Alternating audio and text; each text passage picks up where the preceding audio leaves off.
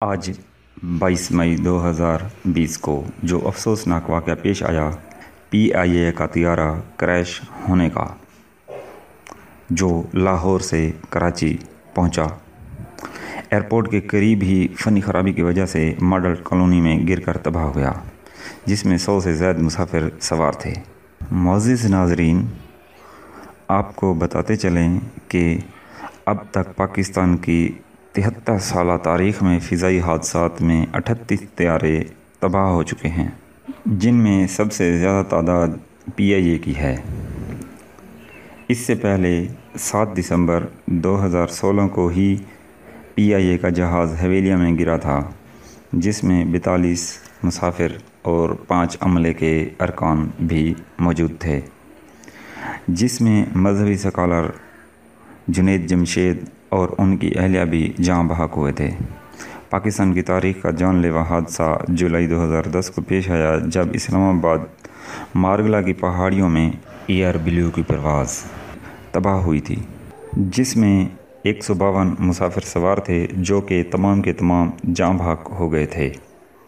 حال ہی میں راول پنڈی میں آرمی ایویشن کا طیارہ معمول کی پرواز کے دوران گر کر تباہ ہو گیا تھا۔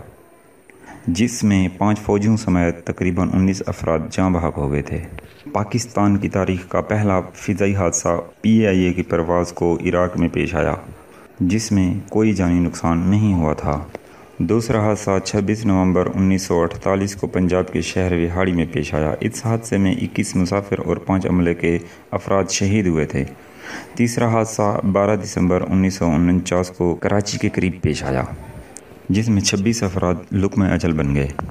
پی اے اے کی پرواز قاہرہ ایئرپورٹ کے رن وے پر بیس مئی انیس سو پینسٹھ کو کریش ہو گئی، جس میں ایک سو انیس افراد شہید ہو گئے تھے۔ اسی طرح ایک حادثہ انیس فروری انیس سو چھیاسٹھ میں ڈھاکہ، جو کہ اس وقت کے مشرقی پاکستان میں پیش آیا، جس میں چوبیس افراد شہید ہو گئے تھے۔